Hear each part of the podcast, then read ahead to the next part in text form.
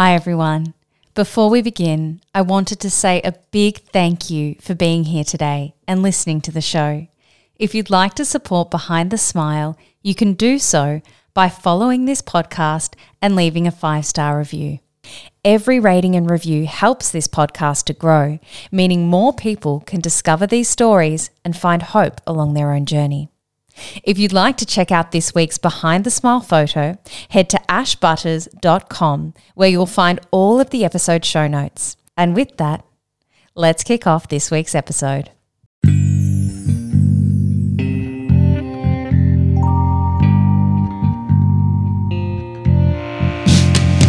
Welcome to Behind the Smile with Ash Butters, a podcast designed to reveal the truth behind the masks we wear.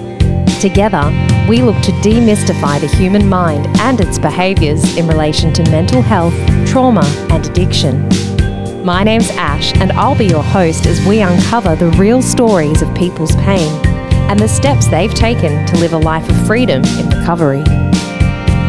From sobriety to spirituality, join me each week as we uncover the reasons why people seek recovery and how their lives have changed by living one day at a time. Hello, everyone, and welcome back to another episode of Behind the Smile. Today in the chair, we have Josh. Josh is 47 years old and currently lives in Melbourne, Australia. He's in recovery from alcohol addiction, and his sobriety date is the 23rd of July 2015. Josh and I have actually only met once before at a 12 step meeting, and it was my partner who knows Josh well that suggested I invite him onto the show. So I'm beyond thrilled that he's agreed to come in here today to share his story. And with that, I'd love to welcome Josh into the studio and onto the show. Josh, welcome to Behind the Smile. How are you today? Good, thanks, Ash. Yep, a little bit nervous, but overall good. That's totally normal. Have you ever done anything like this before? No, never. like I said off air, we're just having a chat. We're having a coffee and a chat. That's all it's about. Okay, let's go. Let's dive into it. Now, I'd love for our listeners to have the opportunity to get to know a little bit about you before we dive into the photo today. So, can we kick it off with you telling us where you're from, what an average day looks like, and what do you do for fun? Sure. So, uh, I guess way, way, way back, I was born in Chicago and I came here when I was three years old, hence why I don't have a US accent. Um, and yeah, I grew up in Melbourne, like a middle class suburb, and both my parents were academics.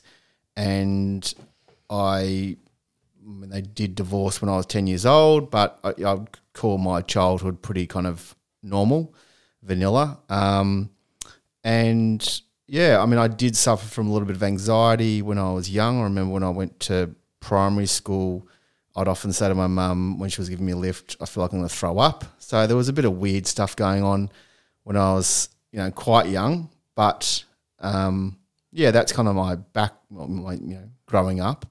Um, in terms of what a day looks like, I've got three kids 13, 11, and four. So it's pretty much just kind of chaos mm. um, in the morning.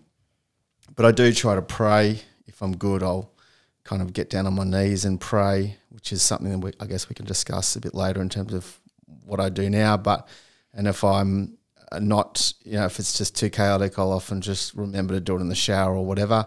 Um, but yeah, you know, I um, I work as a solicitor, so I've kind of got a reasonably, you know, hectic job. Um, but I enjoy it, and I've also been kind of involved in businesses um, and I'm still kind of involved as as a kind of um, silent partner. So you know, I've got a busy life. I probably I can't believe I haven't done this yet, but sorry, I'm married. sorry. Um, I am married. It's okay. You can years. apologize to your wife later. Yeah, it's like when you do like a, an Academy Award speech and you forget forget your partner. Anyway, um, and yeah, what do I do for fun? Like I love to cook, which is good because my wife doesn't and we've got a veggie patch, like a community veggie garden, which I've kind of gone into for the last 12 months, which has been really cool. Um, and I also kind of during the pandemic got into riding. So I've got a couple of really good guys that I ride around my neck of the woods with, um, which has been really good for kind of mental health and physical health. and that's about it. That's awesome. Being a solicitor and being in recovery sounds like a really interesting combination. So I'm keen to find out how that all progressed throughout your story, and we will dive into that shortly. But Josh, I've asked you to bring in a photo today. Now, this photo is from a time in your life where your insides didn't match your outsides. Perhaps you were presenting one version of yourself to the world, but the truth was you were struggling. You were hiding behind a smile. Can you describe for our listeners what this photo looks like and what was going on for you at the time? Sure. Um, well, the the specific photo was actually me playing poker, um, and the actual kind of outcome of that wasn't too bad because I came 58th out of a many thousands in the field, and so I actually made, made a bit of money. But I guess for me, it, around that time, I was living in, I'd probably say a lot of ego um, and just a lot of self will. And I was just trying so hard, t- holding so tight about just trying to get ahead. And um, I was just drinking a lot at that time. Like I was probably drinking four nights a week. I was never a daily drinker. But um, I certainly around that time was definitely aware that there was some real negative side effects and consequences to the amount I was drinking. But I had I was oblivious to um, you know alcoholism or anything like that. I just it was just kind of um, drinking too much, and I guess some of the negative impacts were my relationships, starting with my wife, but also moving further out to my sister and my mum, my health. Like I remember getting a liver function test and the doctor saying, you know, the readings are, you know, very high. They're not a test you want to perform well on. Hey, No. you don't want a high score on those kind of tests. That's right. And um, yeah, I guess um, I yeah, I, I guess that's probably the best way to describe it. I was just um, in a haze, um, but at the time I had no idea I was in a haze. It was just like this um, this space where I thought that alcohol was serving me well, and I just was in this cycle. Um, but if you'd asked me at the time, I would have hand on heart told you that everything was fine, and I was just like every other normal punter, having a crack at life um, and going hard. But but it was it was internally it was very difficult. And so you got sober in 2015. How much earlier was this photo taken? Do you remember the year? From memory, I think it was um, 2014. So Some- pretty some- soon before you got sober. Sometime 2014, yeah. And was gambling a part of your story, or was that something that you sort of just did for fun over the weekend? So, yeah, I guess um, like I've never kind of done Gamblers Anonymous or something like that, but I definitely um, when I drank, I was a lot more reckless with my gambling, and I gambled more than what I want, was comfortable with. Um, you know, without being, I think to some extent, uh, my gambling was more. Um, I got into kind of poker, and so I actually did okay, and so, so that probably um, disguised, but um, some of the negative consequences of gambling. But yeah, for me, definitely not anywhere near the impact alcohol had. But um, since I've kind of gotten to recovery, um, I've played poker a handful of times, but I don't do any other gambling apart from Melbourne Cup on literally Melbourne Cup day, and mm. that's it. Mm. It's interesting how we can form, often you hear the phrase polysubstance abuse, but it can also play out in other ways. Just like you've said, if you have an addiction to, say, alcohol or drugs, then you might have these behavioral playouts that come out in either gambling, sex, food. And it's interesting when you remove the core addiction, that primary addiction, those secondary addictions often fall away as well. Yeah, I've I've definitely heard of the whole whack a mole phenomenon. Yeah. um, and yeah, I'm I'm kind of I'm conscious of that. I'm conscious that in recovery, it's not just about putting down the alcohol; it's also about trying to live a kind of a good life and a peaceful life. And sometimes, yeah, if you're getting obsessed with whether it's gambling or whatever else, that's not helpful. No, it's not. Let's travel back to your earlier years now. You just mentioned that you had what you consider to be quite a, I'm using air quotes here, normal childhood, but you did experience your parents separating at age 10. Can you talk to me a little bit more about what was Josh like as a boy growing up and were there any significant incidences or moments in time that you think might have shaped your behavior towards alcohol? Sure. Um, I think I was always had a very strong will, if you like, to the like I I don't recall this, but I've been told this that even when I was like three years old, when I didn't get my way, I picked up a softball bat and literally attacked my father with it. So I've always kind of, you know, been quite um, willful. In terms of the impact, like I don't think that the divorce had much of an impact on me personally. I think maybe my sister more, and she's not even you know in recovery, and she has no issues like that. But um, maybe it was that you start to realize that your parents, who you think it, when you're quite young, you think adults are just perfect, and I'm a child, so I don't understand, or adults know everything. I started to probably see it around that time, that kind of 10 years old, that adults are, yeah, possibly broken. Adults aren't always right. Adults. So, you know, there was that kind of learning that, that I was able to kind of grasp. But in terms of um, what was I like as a child, I think, um, I think I had a lot of fear. And I think for, for me, and this, this actually even in recovery, like once I got sober, this was still an issue um, even for the first probably three years of my recovery, I had an epic fear of death. And so um, I remember the first time I actually comprehended the co- concept of forever, you know, in mm. relation to death. And I remember where I was, and I don't know how old I was. I was probably eight, nine, or ten, or something like that. But but fear from that and just other fears were always a part of my kind of existence. And so, um, yeah, fortunately, I've kind of recovery, ironically, has actually helped that tremendously. And whether or not that's you know got something to do with alcohol or not, like my recovery has had to kind of face up to all those fears, not just um, just day to day fears. Well, it's one of the incredible gifts that we get when you work a 12 step program, isn't it? That you get to look at your fears and you actually start to really unpack them. And I, for me, I started to realize how fear was this corroding thread that was running all through my life and it was impacting all of my decisions, whether they were big decisions or small decisions. And when you're living from a place of fear, the world is really small. 100%. It's amazing that you were able to, through this process of getting sober, start to unpack some of those really big core fundamental identity blockages, I would call them. Yeah, yeah. And, you know, to the point where in my, you know, again, at the time, it's almost I, I I get a lot of revelations almost after the fact. Like at the time, I'm unable to even put a label on my emotions or my my headspace. It's kind of almost afterwards that I'm able to kind of reflect. But you know, a couple of years into recovery, um, I had these deep seated. I was fearful and struggling.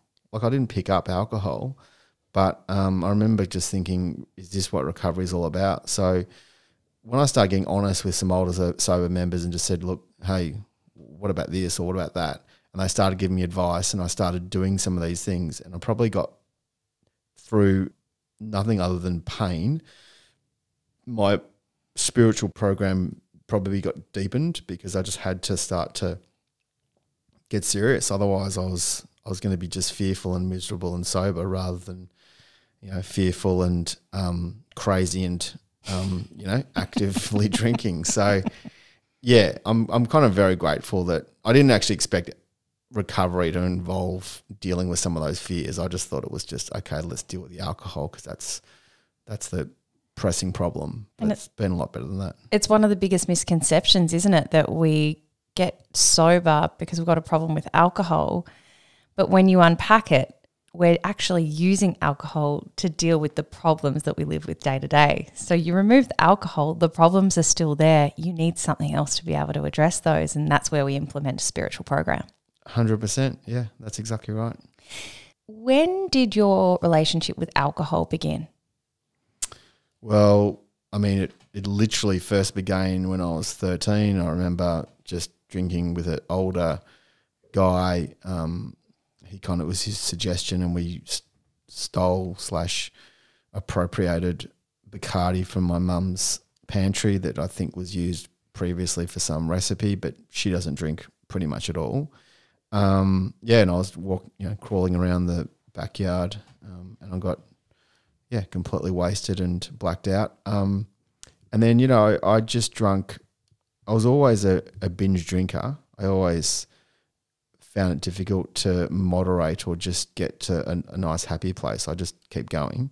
Um, so my relationship started then, but I think in my mid twenties, st- certainly the way in which I used alcohol changed because I, I started a small business and I was overwhelmed within you know, weeks mm. um, emotionally. I found it very difficult, and I had all these huge ambitions. So I was kind of like stuck trying to prove to the world that I can do this, but then coming home and just being afraid.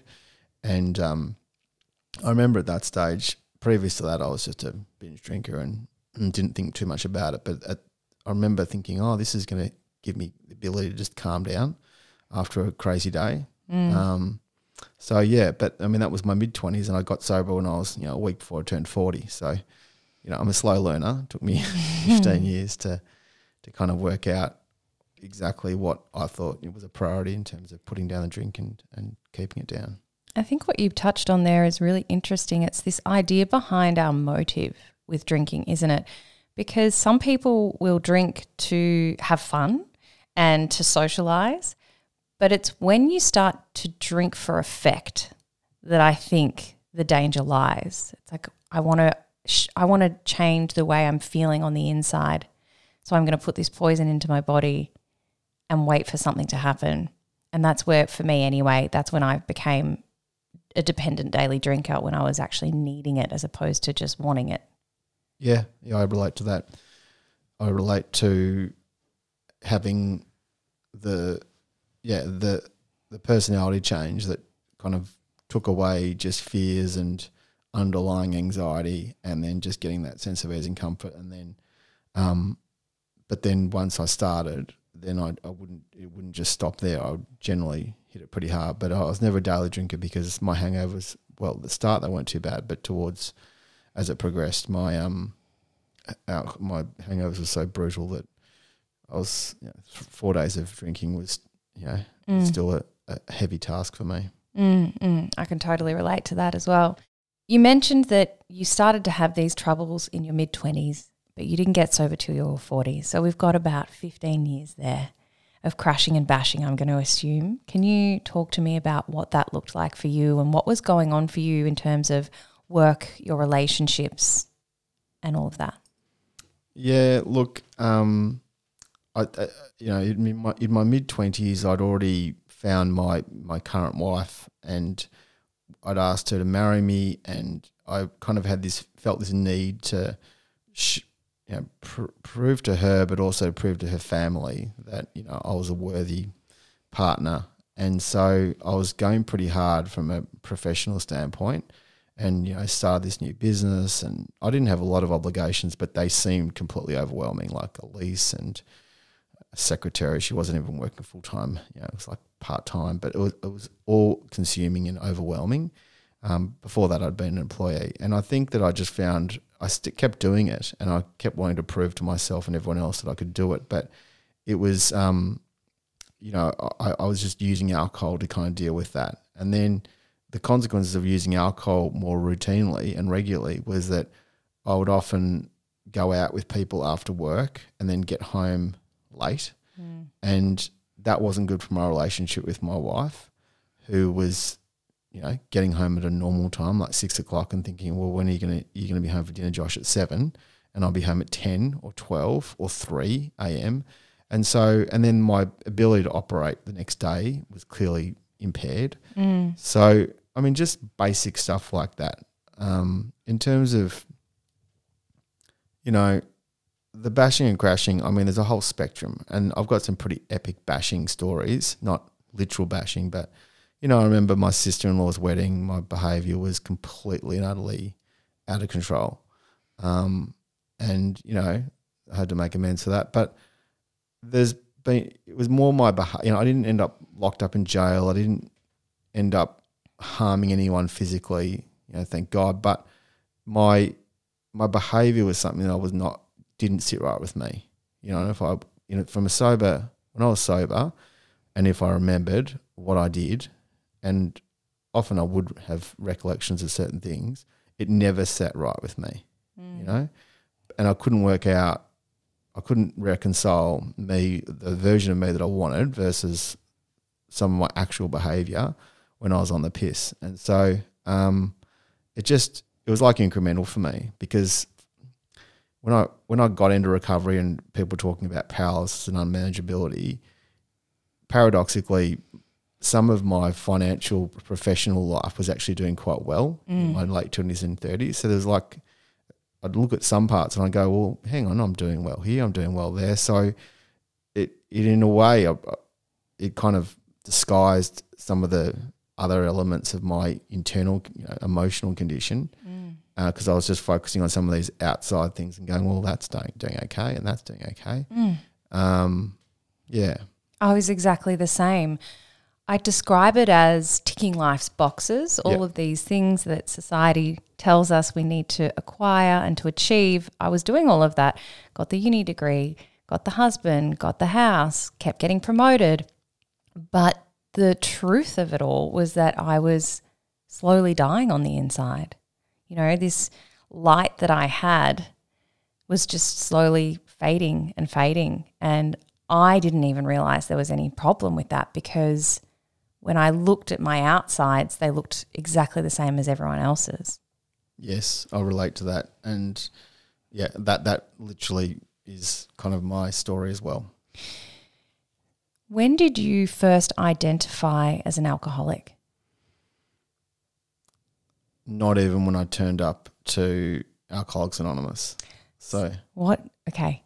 So, what drove you to AA then? um, literally helplessness and not so I if I go back a little bit in my mid 30s I definitely it was pretty obvious that I had a drinking problem and people around me close people around me my mother my sister my wife had definitely been like "Y- you've got to sort your shit out so I probably from 37 to 39 I was consciously trying to stop. And what baffled me was even at that stage, professionally in other areas, I'd done two degrees and all this kind of stuff. I could put my mind to something and achieve it. And I just couldn't work out why I would wake up hungover or even not hungover, but have clarity enough to say, this is a new way I want to live, not drinking. You know, let's find a whole weekday lifestyle that doesn't involve drinking. And I'd, I'd see it, I'd visualize it, I'd, I'd want it, and I just couldn't commit to it. I, well, I couldn't, I couldn't stay stopped. And it was bizarre because in other areas where I visualized and said, this is what I'm going to do, I'd do it. So for yeah, for two years basically, I was genuinely trying to stop, but I had no label, and I certainly had no understanding that I had alcoholism. Mm. And so finally, after two years of failing, I turned up to AA again, just like, well, I guess maybe they can help me. And it was, um, I remember the first time that I said, "Hey, I'm Josh. I'm an alcoholic." I didn't believe it, but I kind of figured, well, that's what everyone else is saying, so I'll say it as well. so I think it was six months in that I actually started listening and going, and this penny dropped, and I was like, maybe I'm legit, like I'm actually an alcoholic. Um, and yeah, I'm just glad that I stuck around. Was there a rock bottom moment for you? Not really. I mean, there was enough just pain and ridiculous, stupid behaviour, and um, that kind of got me to AA. As as you know, I've said in a lot of AA meetings, you know, you don't turn up to AA on a winning streak, but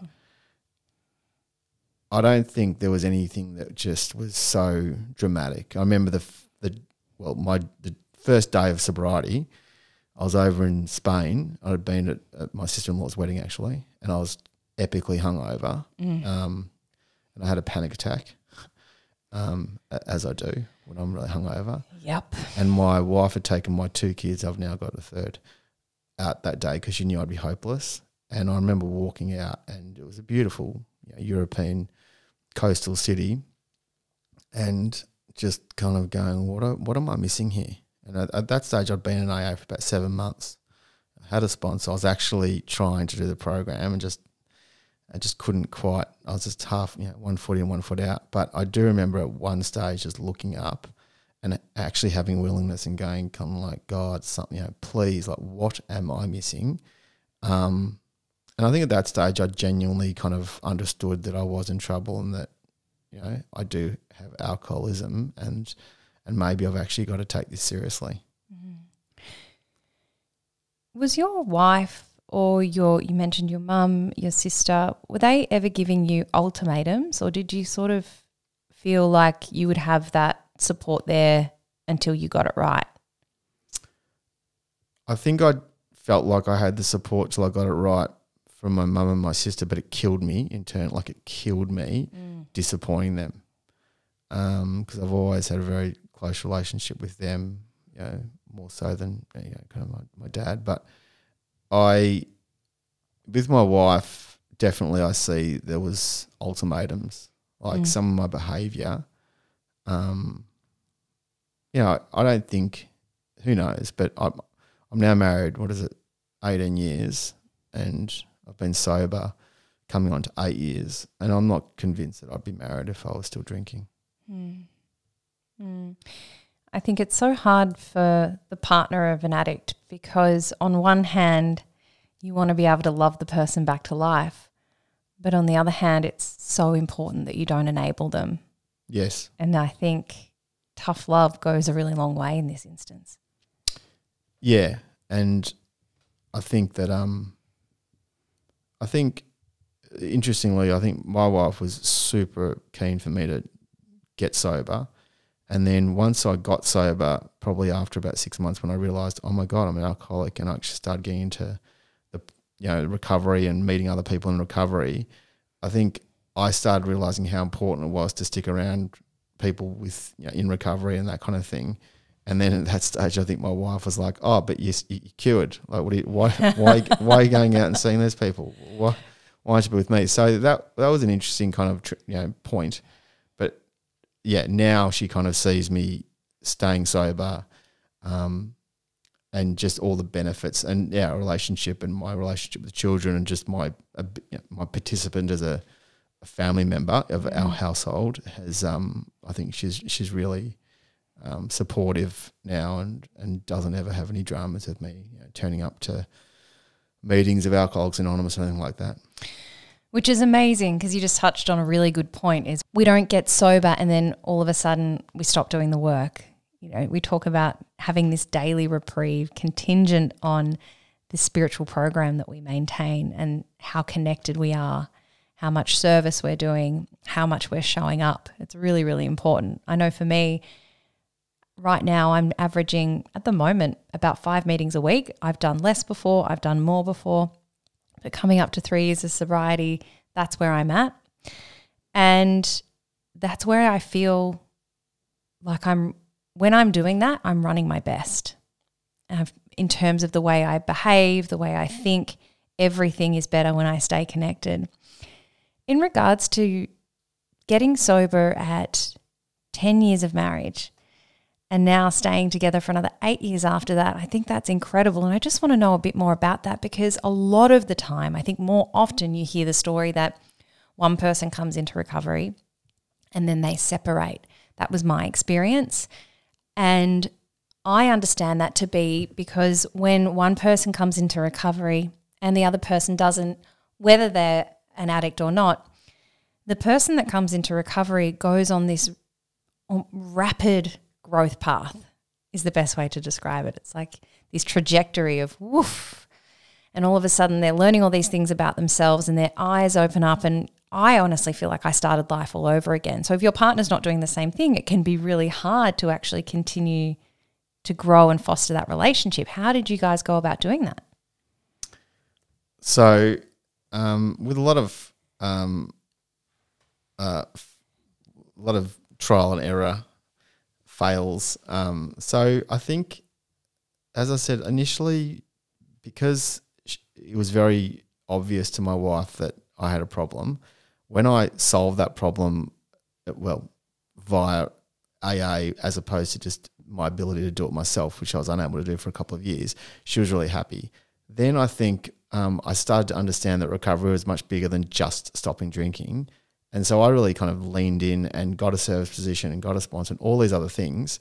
And that was great. And but but again, I think at some stage it, it, it was an issue in our marriage in the sense that she was like, Why are you prioritizing these people that you've just met over me and our children? Sure. So it was really that balance. And I had to get that balance right. And I didn't always get it right. Um, like I went on a, a camp once with some um, people in recovery and I remember having to kind of explain it and then getting frustrated and just normal, you know, relationship stuff. But I guess um, the probably the way we dealt with it was um, I was one aware that um, it was an issue for her, so I, I, wasn't going to daily meetings, but I was probably doing three or four a week.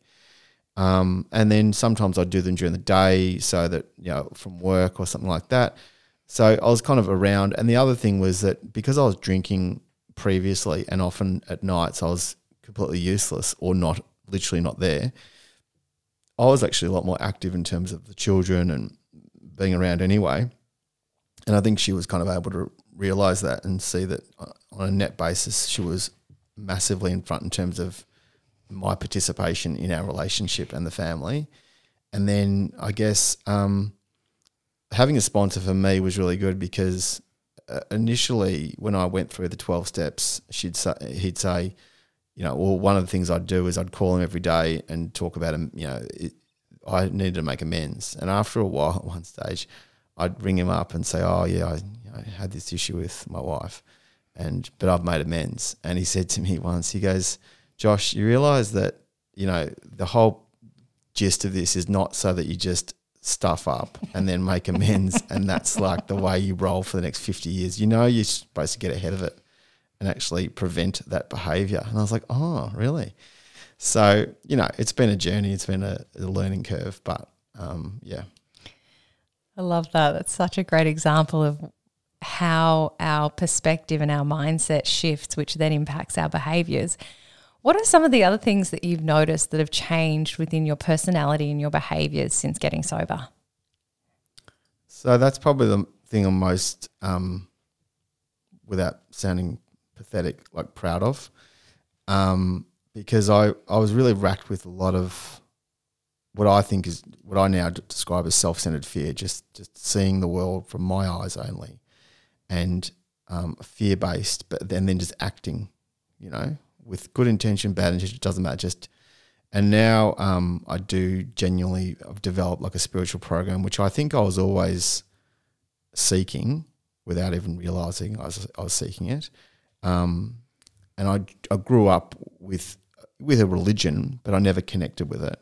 And so yeah, I've just developed a spiritual way of living now where um, I I basically just try to go. I mean, it sounds a bit trite, but go with the flow.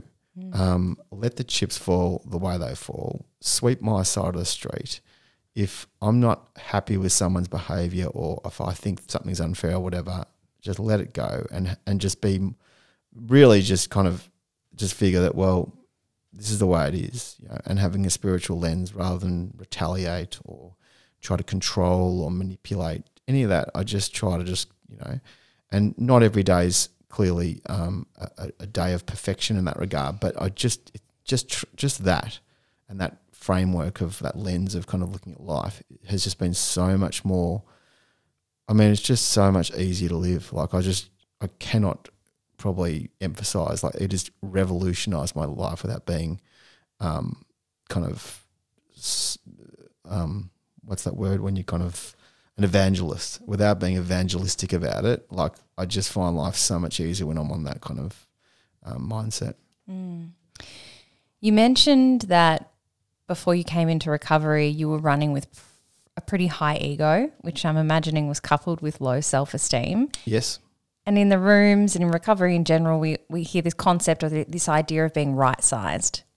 Can you tell me how you've been right sized in your recovery? Yep. Um, predominantly, I think pain has has required me to right size. Um, my natural inclination is to my ego, which I just probably describe as my a strong sense of self. So how strongly I'm just stuck in me, my own thoughts, my own views, my own how the world is impacting me. Um, I remember my sponsor used to say, you know, mate, you're a you're a speck of sand on a beach. Like that's the reality. So just get perspective. Um, so he probably right sized me when I was um, in enough pain to be honest with him about where I was at in recovery. I'm talking about, and then the other things I think have been um, actually going on a spiritual journey and actually, you know, do, listening to a lot of podcasts on spirituality. Not, you know, not not necessarily even recovery stuff, but just I've had to go down the path of, you know, what does God mean to me? What is a higher power? What is, um, or what what's the meaning of life, basically? And um, so that I can have a, a framework that allows me to wake up and just live a kind of peaceful life or a more peaceful life. Um, that's what's kind of right sized me, just knowledge and asking for help. What's been the most challenging part about getting sober for you?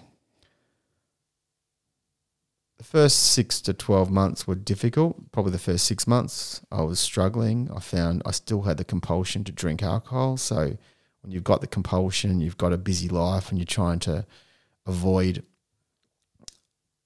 certain triggers or events that, you know, will make it even more difficult. I found that challenging. Um, I also found it, diff- I don't have a problem now, but I used to find it difficult thinking to myself, how am I going to turn up to that professional event or lunch or or wedding or whatever it was, how can I literally, I, I literally did not comprehend how I could turn up and not drink alcohol from both my perspective, but then thinking, well, what are they, what am I going to say? What, what people, go, why? So I remember I used to say, I used to lie and say, um, I've, I'm on antibiotics initially. and then I transitioned to, I'm just not drinking for the moment. Like I never told people I've got a problem. Now I don't even think about it. And actually, no, most people don't even ask me. I just go, no thanks. Or if they say to me, now if people say to me, oh, you know, why aren't you drinking? I say, I haven't drunk for seven years. And that's, I just leave it like that. I just go, I'm happy. I'm happy with that, you know. And it's funny, most people just accept it. It's not a big deal for most people. Mm. Did you have any little tools or techniques that you had in your back pocket when you did start to reintroduce yourself into those business lunches, weddings, birthdays? Yeah. Um, so one of them was, uh, and this is all just suggestions from people in the you know, Alcoholics Anonymous. They said, stop focusing on yourself and actually start listening and asking questions and actually be present. Because one of our problems, or one of my problems, was I was always stuck in my own thoughts and my own, and I actually never was really that interested in other people. So I just actually sit there, ask questions, listen, be curious. So I did that, which I found useful. Mm, I love that saying, be interested, not interesting. Mm, yeah. And then the other one was I remember going to a pretty intimate dinner and like they were making, I think like a four course meal. It's just couples dinner. And I was like, how this is impossible for me. and um, again, I got some advice and they're like, why don't you just focus on helping? Because that it was at home. So it wasn't like they had waitresses or anything like that. And I remember like halfway, maybe three quarters of the way through. So I was literally just like pouring people drinks. I think I was actually pouring people wine, but I said I'm not drinking, and everyone was kind of cool with it. No one really pressed me on why. Um, but I was literally picking up people's plates, taking it to the kitchen, you know, and the host, um, or the the the female host, there was a male host as well. Um, she came up to me like halfway through, and she's like, "Josh, just can I just ask you, like, you've been so like." She basically said, "You're amazing," and I kind of jokingly kind of said, "Oh, I'm not always like this," but ironically, like that's not the way I am. But it was just really easy for me to just be in a helpful mode, and that that kind of allowed me to not focus on the drinking side. It's a really good tip. I love that one. Mm. What's been the biggest lesson then that you've learnt in sobriety? Um, I think that my perspective of the world and the situation is not just factual, like it's just a perspective. And so I've got the opportunity to look at it you know, with from a different view. Like it's it, it is an option. So even if I think that's you know my feelings that often go hand in hand with my perspective, um, sometimes there's a lag, like the feelings will stick around, but I do have an option and choice to change my perspective. And often my feelings will flow. So better feelings associated with a different perspective, whether it's, you know, anything, work or relationships or um, hope, you know. Um, so, yeah, I've just, again, I think it all comes down to just a, a spiritual way of living rather than Josh's world and Josh's way and the world according to me. It's like, you know, scorch earth policy. I'm nothing. I don't. My my thoughts are basically just random, and so just trying to find like a universal kind of energy or a universal kind of source that's a little bit more um, got nothing to do with me, and trying to tap into that, and then just finding a bit of peace that way. But That's what I. That's the biggest thing that I've developed. I recently heard someone say, you don't have to believe everything you think. And it was mind blowing for me because I, t- I took a moment to step back and I thought, how often does a thought pop into my head? I don't question it and then I run with it. And then all of a sudden you're sitting in a resentment or you've got a chip on your shoulder. And it's like, oh no, hang on a minute. Like, who's to say that what I think is actually correct? It sounds correct because it's coming from my voice, right? But a lot of the time it's not. And it's been built from other pieces of information that may not be correct. And it's just like this ability to pause and to question our thoughts and not necessarily think that we're God. That's right. It changes your life. Yeah, and I had no. I mean, I literally had no understanding that was even a possibility. Yeah. so pretty bizarre. So you've talked a lot today about enhancing your spiritual life and living living a spiritual program. What does that actually look like? Give me some tangible examples. Well, I mean, a good one is I listened to your podcast, uh, so with respect for the first time yesterday, and go, "Oh, this is really professional," and then walking in here, just going, "I don't think I can do this," and then you going, "No, no, you'll be fine," and then basically, um, you know, I actually was as I was walking in, I was just like, "Okay, we'll just go with the flow; it'll be right." And so when I was like, "It'll be right," I was really just handing it over to what I kind of describe as, you know, a power greater than me. You know, I, I, I choose to call it God, but it doesn't really need to be that. But I was just like, okay, well, it'll be what it'll be. Yeah. In the past, I wouldn't have I wouldn't have had a process or a mind set to be able to do that. I would have just been really anxious and had a panic attack. And I've had panic attacks. I got um, I've, I've when I was in active alcoholism. I mean, this is how crazy it was. I was presenting to people and had the most epic panic attack on stage. And then after that, I was actually doing these presentations all around Australia. And I made my sister fly with me to every single state and sit there, right? And stand there in the event that I'd have another panic attack. Wow. Like that's how that's how much it kind of impacted me. So um, I haven't and I and I have presented you know, in recovery, and I've kind of just turned up, and I'm like, well, it'll be what it'll be. Um, so I just I just try to let the chips fall the way they fall, and just be a bit more pragmatic about it. Yeah, I love what you said then, just about handing it over. Yeah, you don't need to run the show anymore. Correct. I often explain to people when I was running the show, I burnt my life to the ground. Yeah. I ended up in rehab. Like I have proven to myself time and time again that I'm not so great at managing my own life. That's exactly right. You hand it over and then all of a sudden like this freedom. It's just like being able to flow in that stream of life is just such a beautiful place to be. And that's where for me I found this like real the real meaning of peace and contentment. Yes. It's amazing.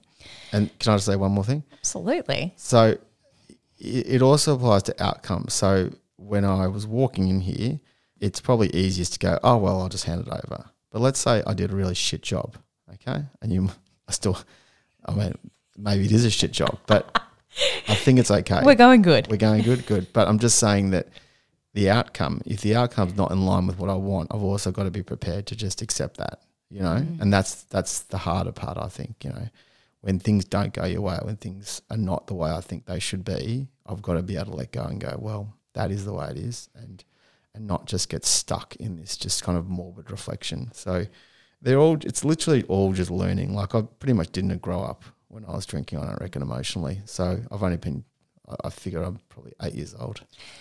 And on top of that, to go even further, knowing how to take accountability and responsibility. Yep. So if you don't show up the way that you wanted to, or you make a mistake, being able to, like you said, make amends, own up to it, and then change your behavior. You know, we talk a lot about taking contrary action, doing the opposite of what your head says. That's where you get this growth.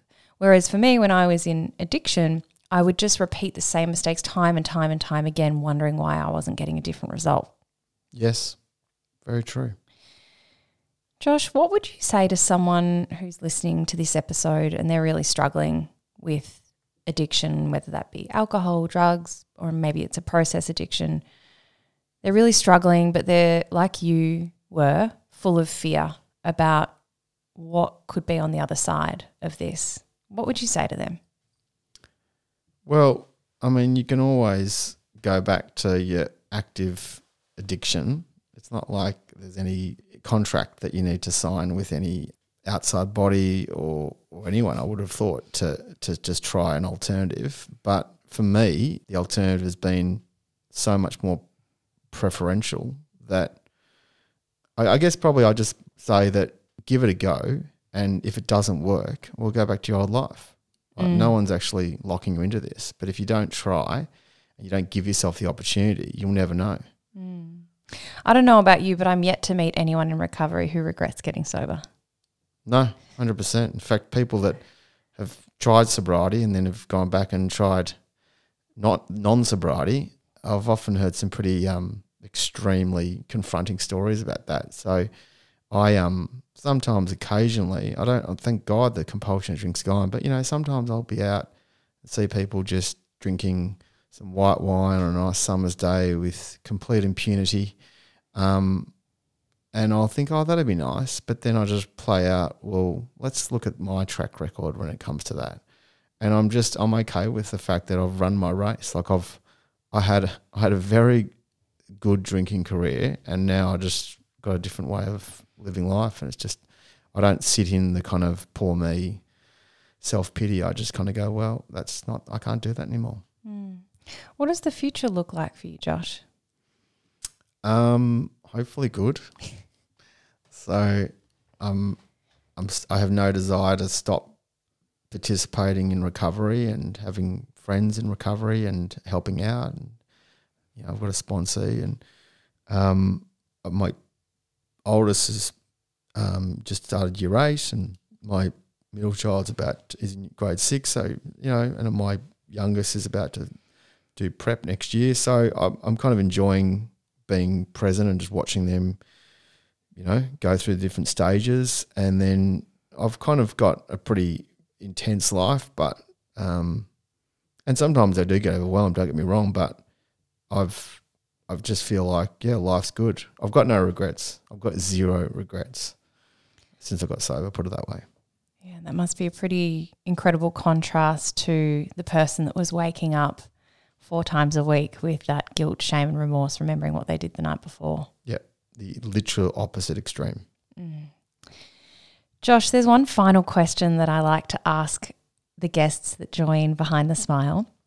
And that question is What are your three non negotiables that allow you to live a life today that is happy, joyous, and free? Wow. So I think the first non negotiable is trying to maintain connection. So if I do feel myself um, either being disconnected from my family or, or just just life, just actually being having enough self awareness to understand what I need to do. And sometimes it's doing things that when you when you are disconnected, not naturally what you want to do at the time. So really trying to stay connected, I think is really important for me personally. And what would what would the feeling of disconnection look like? So if somebody maybe doesn't ha- quite have the awareness to go, "Oh, I'm disconnected right now. I need to lean into connection." What would that feel like for you? Um, not being honest. So someone will say, "Hey, Josh, how you going?" I'm like, you're good," even though I'm not feeling good.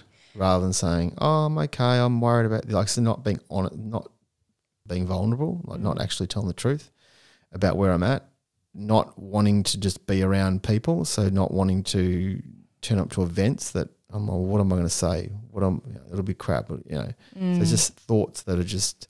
Whereas often just being, a, you know, being, you know, just being part of something. Um, same, same with AA. You know, for me, sometimes I don't want to turn up, and that's why I think having a home group is really important because you know I've made a commitment to them anyway, and they're like, they they expect me there.